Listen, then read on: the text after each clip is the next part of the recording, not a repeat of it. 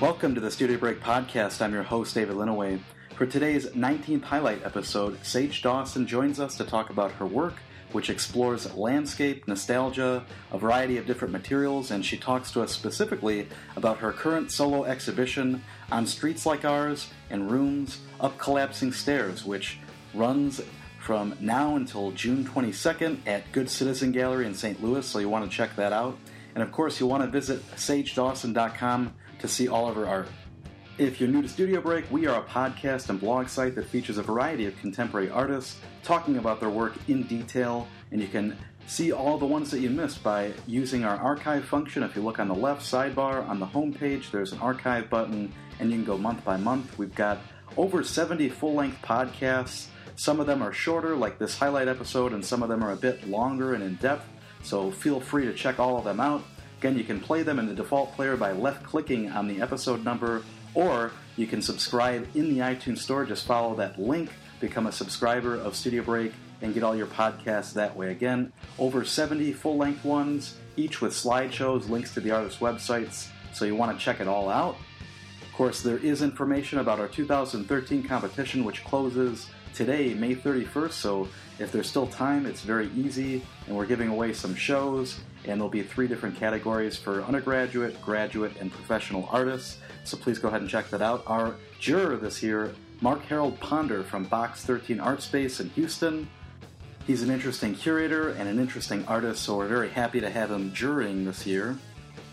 Of course, if you want to find out more about Studio Break or are looking for other ways to follow, we have a Studio Break page on Facebook, so please go ahead and like us there. We provide previews of some of the guests that we have coming up, as well as updates and show announcements, things like that.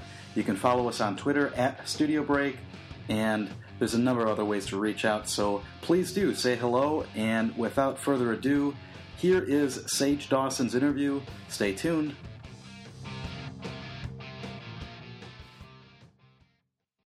Welcome to Studio Break. I'm happy to be joined by Sage Dawson. How are you today? I'm doing well, thanks.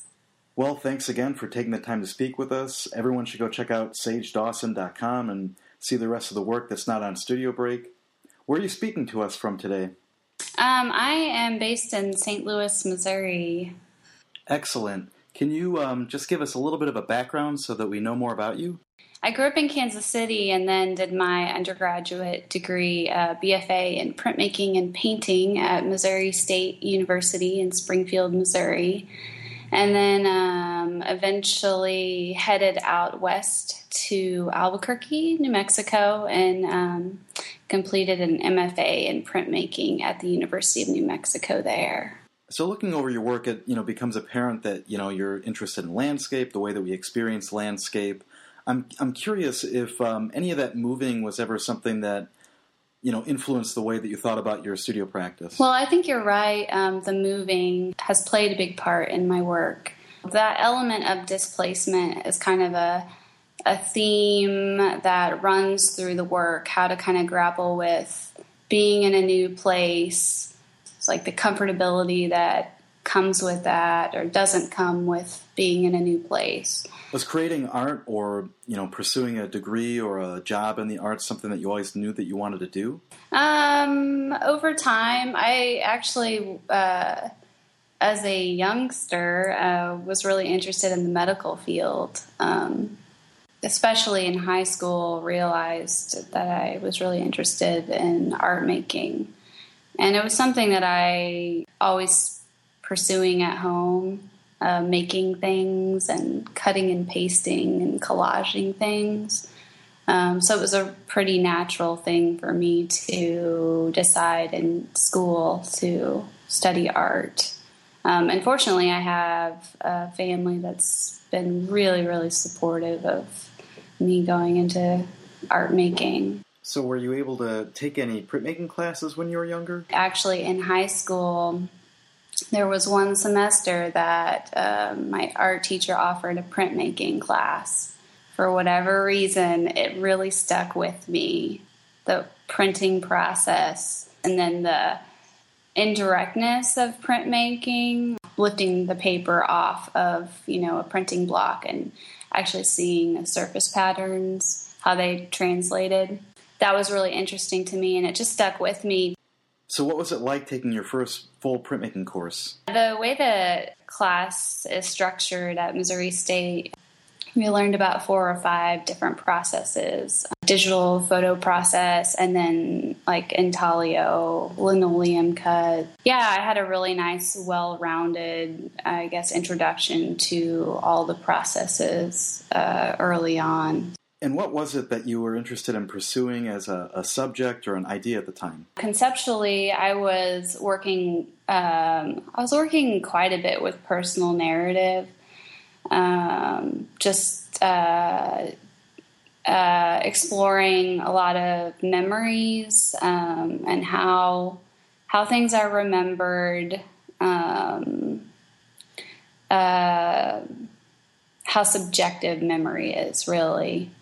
Um, I was kind of exploring some sculptural prints. Um, a lot of the work, I was learning a lot about symbol and metaphor um, for home. Um, but it was very much more, it was less broad and it was more dealing with, um, you know, personal narrative than um, more universal ideas about home. So, what did your work look like towards the end of that process or that transition? In my final BFA show, I had a range of different materials. I actually made a, a quilt that hung on a light box that I built, um, and the quilt included like quilt squares of drawings, and they basically kind of told a story um, from left to right, like a story from childhood. I installed uh, these more sculptural paper dresses made out of handmade paper, and there were kind of prints embedded within the folds of the dresses, and they hung from the ceiling, kind of from the ceiling to the floor at different heights and kind of swayed. Okay, so I should say the gallery was actually this old Victorian house and so the room that my show was in, uh, there was a staircase. So the small paintings were kind of uh, hung together going up the staircase and hung in a way that felt really reminiscent of photographs hung on the wall going upstairs in a home.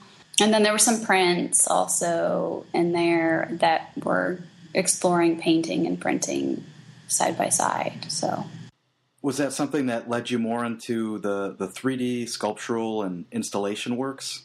Well, I think that paper making is something that I've done for a while. And for me, handmade paper is very sculptural in my mind. And the paper that I was making was really thin and um, translucent, more like fabric. And um, and that as a material, I think, kind of opened up a lot of possibilities for me to move into uh, sculptural print and um, to think about uh, print and its placement in a room and the space around it. Well, and that material of paper seems like it's an interesting choice or a, a, way that you can really kind of explore some of the other ideas behind the work, too. Yeah, right, exactly. And I was embedding things into the paper too. Like um, I would do drawings and then actually like fuse the drawings into the paper when I made the paper. Um, so there would be like a thin layer of paper that would kind of cover over the drawings in in the final sheet of paper, but you could still see the drawings. So I was like playing with layering and translucency and Interesting, interesting. So is is it shortly after this that you start kind of doing more of these installational type pieces with with themes that are kind of based around the idea of home again, or when did those pop? I'm thinking specifically of the piece that you made, Untitled, from the year 2006. It has a house fragment and some other things going on on the floor. Yeah, so that's a, such a uh, that piece is like a bridge between undergrad and grad school because I had just gotten to grad school when I made that piece, and it was kind of the first big piece I made in New Mexico. I was playing around with like prints on the floor and you know what does that mean how will people interact with the print on the floor And I also kind of, that was my first step into thinking about cartography. The uh, imagery on the floor is actually pulled from a Palestinian embroidery pattern. I really liked the marks and that they uh, were, were really reminiscent of like an aerial view of the landscape. And so I was definitely dealing quite a bit in that piece with like trying to kind of come to terms with being in New Mexico and knowing no one. and you know, trying to trying to start to make work. And I'm really I've really affected by the environment around me, as I'm sure most artists are. Um, and it really affects my ability to make work. It seems like the perfect kind of piece that you want to do when you get to that environment. What was it like being around like all the the new people and, and all that as a new experience? I think most people that I went to school with were affected by the light in New Mexico or the horizon line, the landscape, because it's so harsh, you know. And coming from Missouri, the landscape, the environment, it was so different. Everything about about the landscape was foreign to me. You know, that was a good way to to like come to terms with that. Well, and is that how you got interested in cartography and, and doing other kinds of research to, you know, supplement what you're doing in the studio? Kind of my first uh, first approach to taking the research and applying it to the work intentionally was making an itinerary map, which is a map that uh, documents the movement of a person through a space. It's like a travel log, really. And so it's not a comprehensive map in any way. It's just uh, delineated by where one person goes through the landscape. So it would just hit like only the towns that this person went to along their trip. I could really relate to that the map as a image of someone's experience, a map that's really not at all concerned with being comprehensive and factual. And so I made a itinerary map moving westward. It starts in uh, Missouri and some different places in Missouri, uh, Springfield, Sedalia, Missouri, where I spent some of my childhood in Kansas City, and it moves westward. And so that's actually uh, the biggest piece I ever made, the biggest print. It's about eight feet by 24 feet in size. Wow, that's pretty large. Um, could you tell us a bit more about this piece? It's based around one point perspective. So uh, the sheets of paper are cut according to the one point perspective. So there's about 50 sheets of paper that break down and they're all different shapes and sizes. So one might, you know, be just like a few inches across and another might be, you know, like 30 inches across. So so is this the work in your MFA show? Yeah, this was in the final show. Oh, nice. That's interesting. You know, I, I, think that the, the scale of the works being that tall would be something that would be really interesting in terms of the way people experience the work. You know, like a, a landscape experience that's more, you know, encompassing your, your field of vision. Yeah, I like so I like that the piece can kind of wrap around the viewer, so you can, you know, step into it in a sense and that idea of the landscape kind of coming up around you and the horizon line coming up around you is something that I thought a lot about when I was making this piece. It's interesting the way that you start to kind of incorporate, you know, real experiences of, of real landscapes into the pieces. Interesting. So, what what happened after graduate school? Uh, did you? I, I think you were telling me about some adventures that you had that kind of led directly, or at least fed directly back into your work. Um, so, so what happened afterwards? Right at the tail, kind of the, near the end of school, I was working with an organization and at one point lived in India for a little bit, um, working with a de facto orphanage that was in a red light district in Nagpur, India.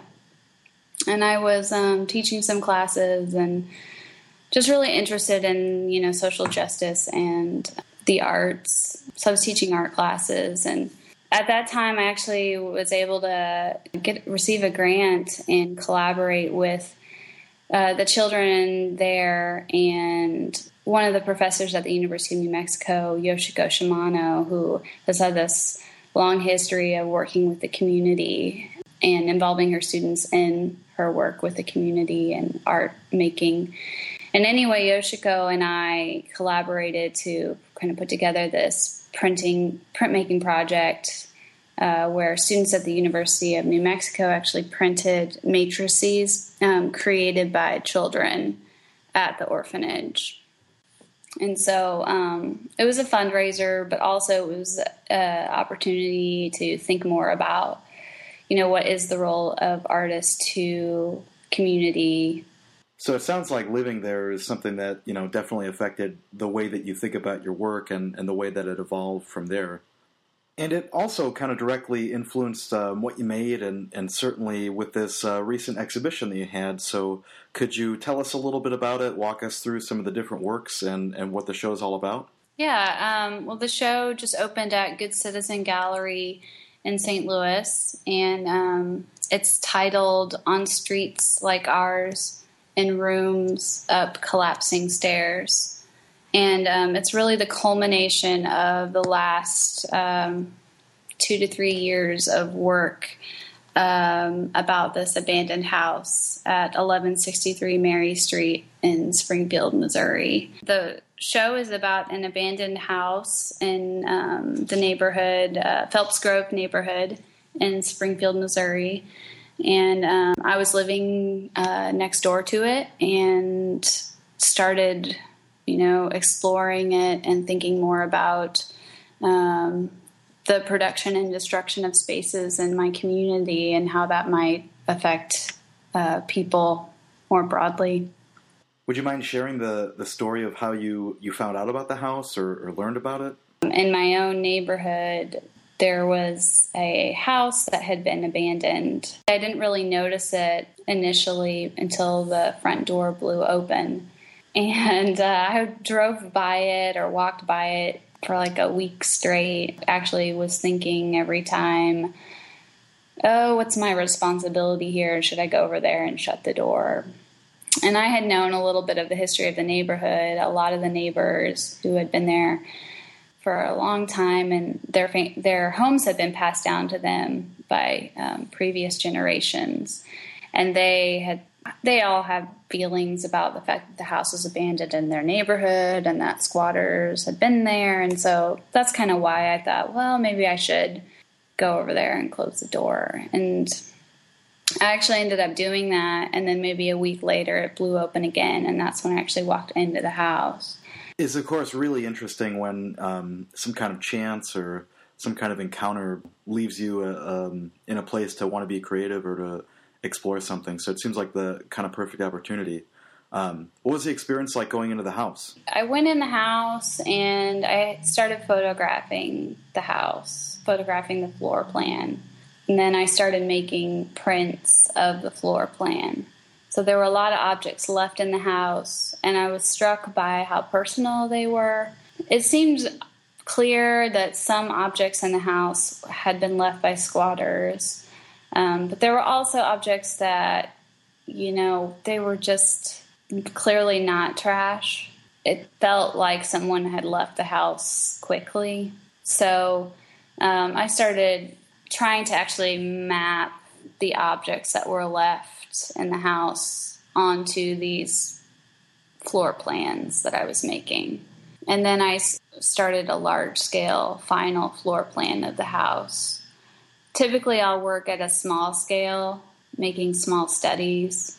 And then when I land on something in terms of color palette and formalistically um, that I'm happy with, I'll go ahead and invest the materials and time into making a large scale print.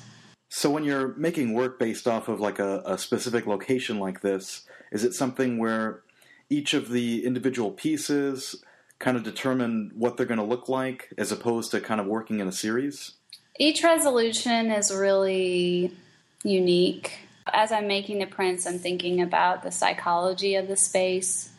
some of those prints I think are more successful than others. Um, like I probably made about 20 small scale studies over the course of like a year. I landed on one that I use as the basis for the large scale piece. There are four final pieces, basically, four final studies that I was happy with, but they all approach like controlling how you, how your eye moves through the piece in very very different ways, um, and the color palette is is very different. There's one piece that's more of a like black and blue color palette. There's a green study that's more lyrical, but it's also uses kind of an institutional green color. The psychology of that space of that piece is, I think, more honest to how it feels to walk into the house. Some of the studies uh, initially they only depict the main floor and the um, second floor um, because the basement had been flooded according to neighbors, for 10 years, standing water. And so those earlier pieces I actually did not go down the stairs to look at the basement. And then later pieces, I include a kind of just a blank space depicting the basement. So, very much, I would say that all the pieces, all the studies say something different about the experience of going into the house. I think it's interesting the way the works are kind of somber and not over the top, but they they're kind of subtle. They they kind of invite you to kind of investigate the space and, and to kind of think about the way that you might interact with it. I think that most of the pieces, yeah, I would say most of the pieces, with the exception of a few where I tried like a really, really bright, saturated red, feel very somber. And I think that a, the somber color palette is a good way to kind of talk about or approach the topic of nostalgia. I, I, mean, for me, nostalgia, trying to make work that considers nostalgia, I think that's really tricky and difficult. And I kind of approach that carefully um, because the whole really, uh, really, uh, what my work is uh, is trying to tackle is the idea of the ruin gaze, which is colored by nostalgia. Kind of nostalgia's connection to utopia uh, or what could have been, kind of thinking about ideas of like restorative nostalgia, which is something that, you know, is like prevalent in circles today when you you know all the talk about Detroit and even St. Louis. I mean, so much of St. Louis City is emptied out and abandoned. And so, how how would you say that your work kind of deals directly with those ideas, or, or kind of relating to the idea of working from from places that I guess aren't sought after or forgotten, or going through a transition? Really, I think my work is situated in more of a sideways glance Actually, Svetlana Boym, she wrote this essay. It's called Ruins of the Avant Garde, and it's in the book The Ruins of Modernity. And she actually talks about like contemporary perspectives of nostalgia and the idea of a sideways glance at the present. Um, and that's, I think, where my work is situated. It's not really a focus directed towards future or you know, solely on the past and romanticizing it or mourning for loss, um, which is very much a, I would say, a contemporary obsession. but it's more of a like kind of questioning these perspectives in general. Yeah, I like this idea of perspective and, and the way that you think about how much of our perception is just based off of um, what we've created for it, you know?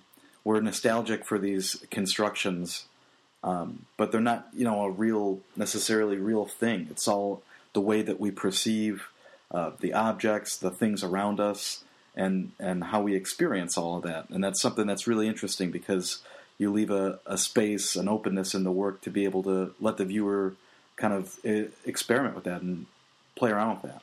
Yeah, I think after I made the floor plans, I tried to think more about mundane objects we totally associate with nostalgia. I mean, they make us think of really specific things. Some of the objects that came out of the house are just these really mundane objects, like a styrofoam big gulp or VHS tapes that have like three movies taped onto them from TV.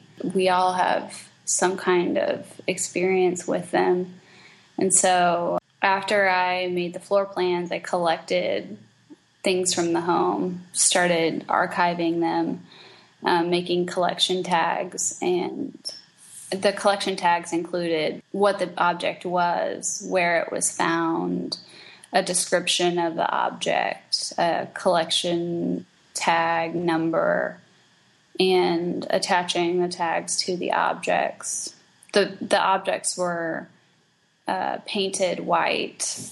That was more of a documentative approach, but the objects actually correspond to you know the floor plan drawings and prints that were in the show. So you could actually point out in the prints like here's here are the VHS tapes. They sat in the kitchen on the kitchen counter on the end.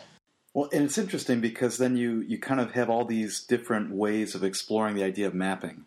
Yeah, I think they're uh, like different ways of talking about the same thing. Like I think about the house and making work about the house, kind of like um, solving a mystery. Like um, here, I can show you this version of the house through the print, but then I can also show you the objects. And then I went in and um, and started like rolling. I rolled up the carpet with ink and started printing the surface of the carpet, and that was included with the objects. Another way to take something that's invisible and make it visible. Seeing this the carpet for the first time more in a more whole way that I had no understanding of prior to printing it. For me, a very printerly thing to do it was like making that visible for the first time, seeing the objects in this new way. Right. It's it's also especially interesting the way that it allowed you to kind of experiment with all these different techniques and different ways of kind of mapping this house. Were there any other forms of uh, this mapping, this exploration? Then the final kind of approach to talking about the house in a different way was actually actually recordings of a woman that had lived in the house in 1962, and she um, just talks about what she remembers about the house. I had always kind of wondered about who lived here and what's the story. at one point, it was taken care of. A lot of the neighbors remembered actually playing in the house as children. So there's a kind of a big question mark about the house and its history. And um, this woman uh, in the recordings, she was uh, Googling houses that she had grown up in. And at that time, I had put some of the studies of the, the floor plan of the house up on my website and had titled it according to the street address. And so she actually found my website through a Google search and emailed me. Wow. Yeah. And so, and then once we got to talking, I realized she I was in Georgia when she contacted me, and she was also living in Georgia, just a few hours away. So I actually went and uh, met with her, stayed with her for a weekend, and just recorded her talking about the house. Well, what's on the agenda next? Do you have any big projects coming up that you're excited about? Yeah, um, well, I actually have a, a show opening in Kansas City in July, and it's going to include uh, it's going to be a shift away from the abandoned house, and I'm dealing more with um, the neighborhood I was living in in Augusta, Georgia last year.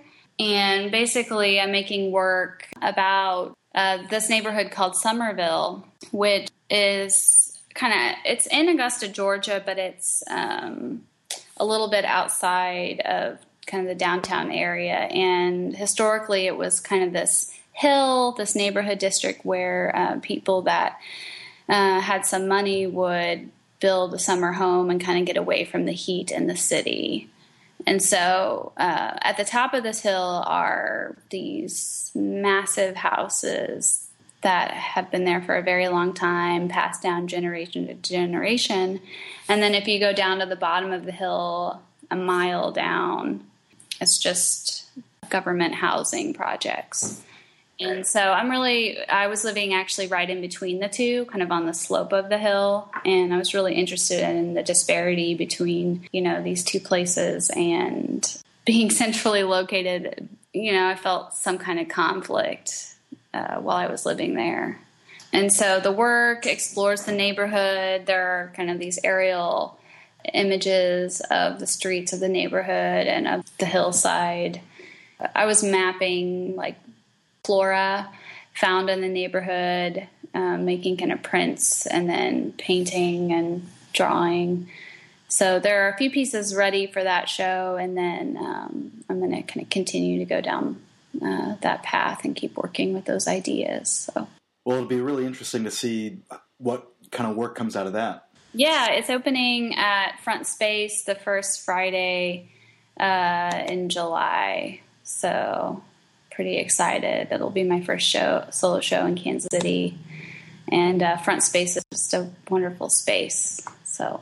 Well, it's nice to have two shows so close together. You'll be uh, pretty busy making work.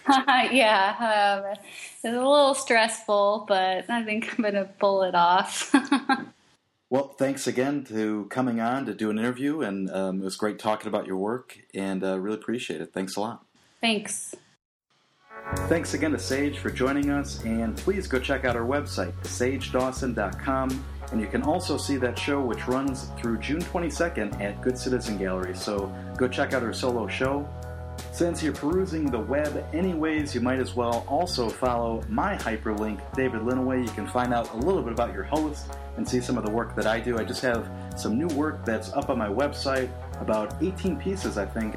If you're in Chicago and you want to see the work in person, I'm going to have a couple of pieces in the show Memory at the Lacuna Artist Lofts in Chicago on June 8th, and it opens from 12 to 6, and I hope that I see you there.